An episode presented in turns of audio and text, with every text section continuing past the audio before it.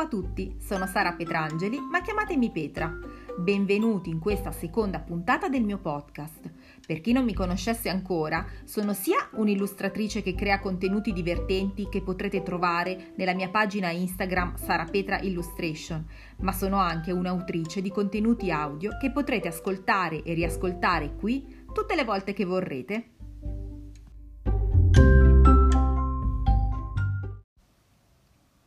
Qualche anno fa, in preda ad una crisi esistenziale, ho iniziato a buttar giù idee perché tra i miei progetti c'era quello di scrivere un libro che parlasse di me e delle mie debolezze in chiave tragicomica.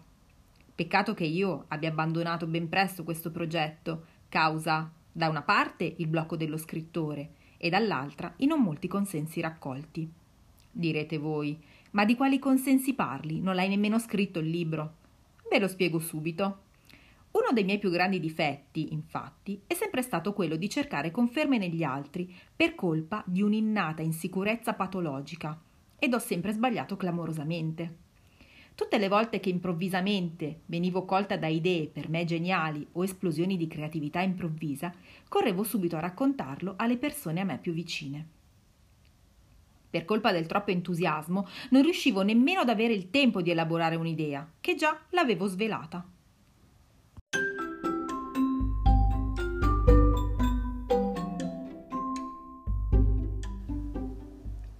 In cerca di conferme, avevo fatto leggere le poche pagine scritte incappando in qualche parere positivo, ma anche in tante perplessità, che si tradussero ben presto in una brutale decapitazione del mio entusiasmo. Vabbè, se non piace a loro, non piacerà a nessun altro. Io lascio perdere. Sappiate che a volte pecco di vittimismo. Mi scoraggio facilmente, soprattutto quando penso di aver avuto un'intuizione pazzesca, ma in tempo zero vengo smontata. Come si smonta la panna o una costruzione Lego. Quello che hai scritto è tutto sommato carino, ma già visto e rivisto. Il linguaggio che usi quando scrivi non è propriamente riconducibile ad uno scrittore, bensì a qualcuno che si è improvvisato tale. Oppure utilizzi un lessico piuttosto povero di vocaboli e con pochi contenuti, buttati lì a caso come i bastoncini dello Shanghai. E fu così che crollò davanti a me, pezzo dopo pezzo, e con mio estremo dispiacere, l'idea di raccontare al mondo di una persona insicura e piena di complessi, che non si piace, ma allo stesso tempo si diverte un mondo a prendersi in giro, ironizzando su quei difetti che tutto sommato non sono per niente tragici. Quegli appunti presi a penna su un quadernino qualunque vennero dapprima abbandonati per poi essere dimenticati. Ma come spesso accade, ci sono cose che prima o poi ritornano a galla, a meno che non le si leghi a macigni troppo pesanti. Probabilmente una parte di me non ha mai abbandonato l'idea che quella del libro, in fondo, fosse una bella trovata ed improvvisamente, qualche settimana fa, mi sono tornate alla mente quelle pagine scritte con entusiasmo e ho deciso che le avrei ritrovate e dato loro un'altra possibilità. Il mio libro sarebbe dovuto iniziare più o meno così. Come definirmi? Né bella né brutta. Lo specchio parla chiaro e non mente mai, nemmeno se cerchi di corromperlo con un pezzo da 50. Dire la verità ad ogni costo è il suo lavoro, eligio al dovere e mai e poi mai dirà il contrario di quello che vede. Lo specchio è schietto perché senza troppi giri di parole ti sbatte in faccia la realtà, che poi va benissimo essere sinceri, ma ci sono modi e modi. Devi anche sapere analizzare le fragilità o il carattere di chi hai di fronte per trovare la maniera giusta di dire le cose e cercare il modo che faccia il meno danni possibile. Eh no, lo specchio per mia sfortuna di mestiere non fa lo psicologo e se ne fotte, ti dice esattamente quello che sei, eppure in modo brutale. Sono ossessionata dalla mia immagine, eppure dopo tanti anni che mi guardo e mi riguardo, che mi studio e mi analizzo, spero sempre che forse mi sono sbagliata, che quel difetto in realtà non c'è, che forse ho visto male, che forse era un effetto ottico, che forse, che forse niente. Il difetto c'è, è lì e mi ride pure in faccia.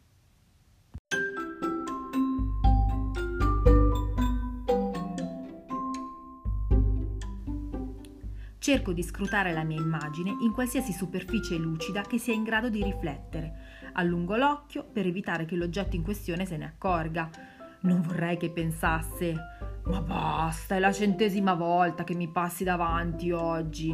E poi basta lo dico io. Se le leggi della fisica ti hanno dotato di capacità riflettente, tu fai il tuo dovere, rifletti e non ti lamentare che al massimo sono io che devo lamentarmi, perché quello che vedo non è che proprio mi faccia impazzire. Dopo anni e anni di rodaggio sono diventata un'esperta di riflessi, soprattutto fuori casa. I miei preferiti sono quelli dei portoni a specchio dei palazzi o dei negozi. Passeggiando si sa, è sempre meglio darsi un'occhiata per verificare che sia tutto a posto, tutto in ordine. La mia soddisfazione più grande sta nel fatto che camminando lungo la strada l'immagine che vedrai riflessa sarà necessariamente di profilo. E di profilo sembriamo tutti più magri, più slanciati, più affusolati. E meglio ancora nella stagione autunno-inverno, quando siamo tutti imbacuccati. Se ti vedi un po' più spessa, puoi sempre dare la colpa ai 200 strati di vestiti.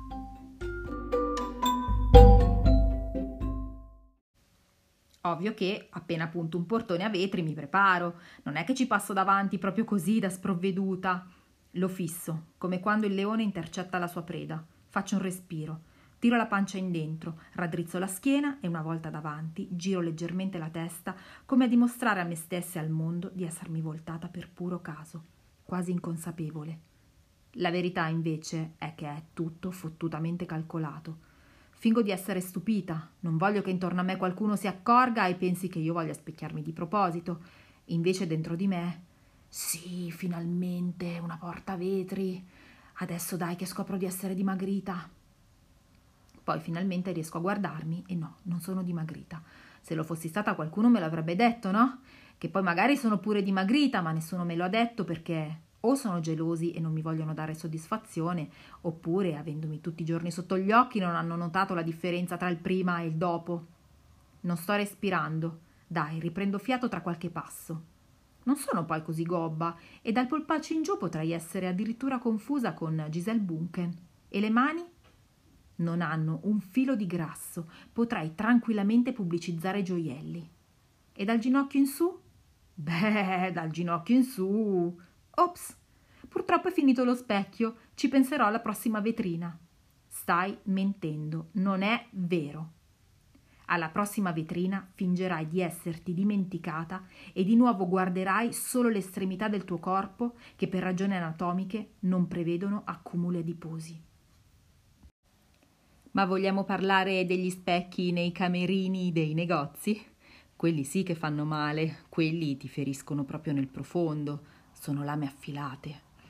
Prima del lockdown, quando la voglia di gratificarti ti assaliva, entravi nel tuo negozio preferito e dopo aver vagato per un tempo indefinito tra i corridoi, ti avviavi verso il camerino con un fascio di indumenti da provare sul braccio, con lo stesso entusiasmo di chi deve andare a strapparsi un dente del giudizio che già solo il pensiero di spogliarmi quando fa troppo freddo o troppo caldo mi innervosisce, figuriamoci quando inizia a materializzarsi il pensiero di quelle luci artificiali, fredde, che metteranno in risalto tutto ciò che da una vita tenti di camuffare fallendo miseramente tu, in mutande, davanti ad uno specchio enorme, colpita da un fascio di luce, che non è la stessa luce che colpisce le conduttrici televisive.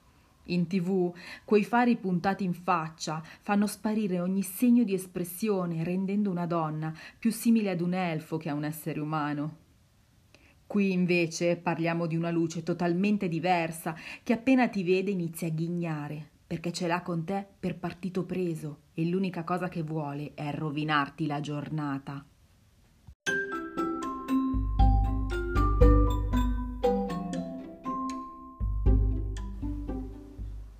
Lo ammetto, non è che io sia mai stata molto attenta alla cura del corpo, un po' me la sono anche cercata.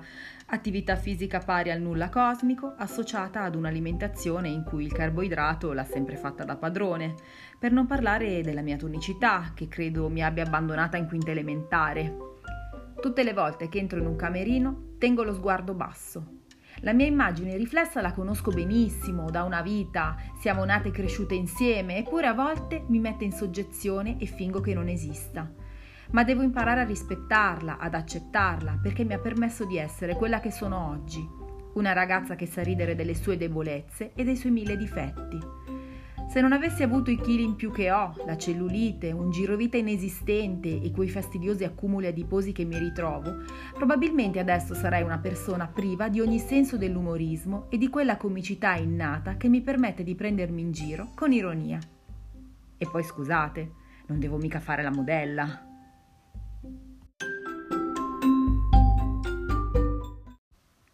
Avete appena ascoltato Sono spettinata, lo so un podcast ideato e scritto da me.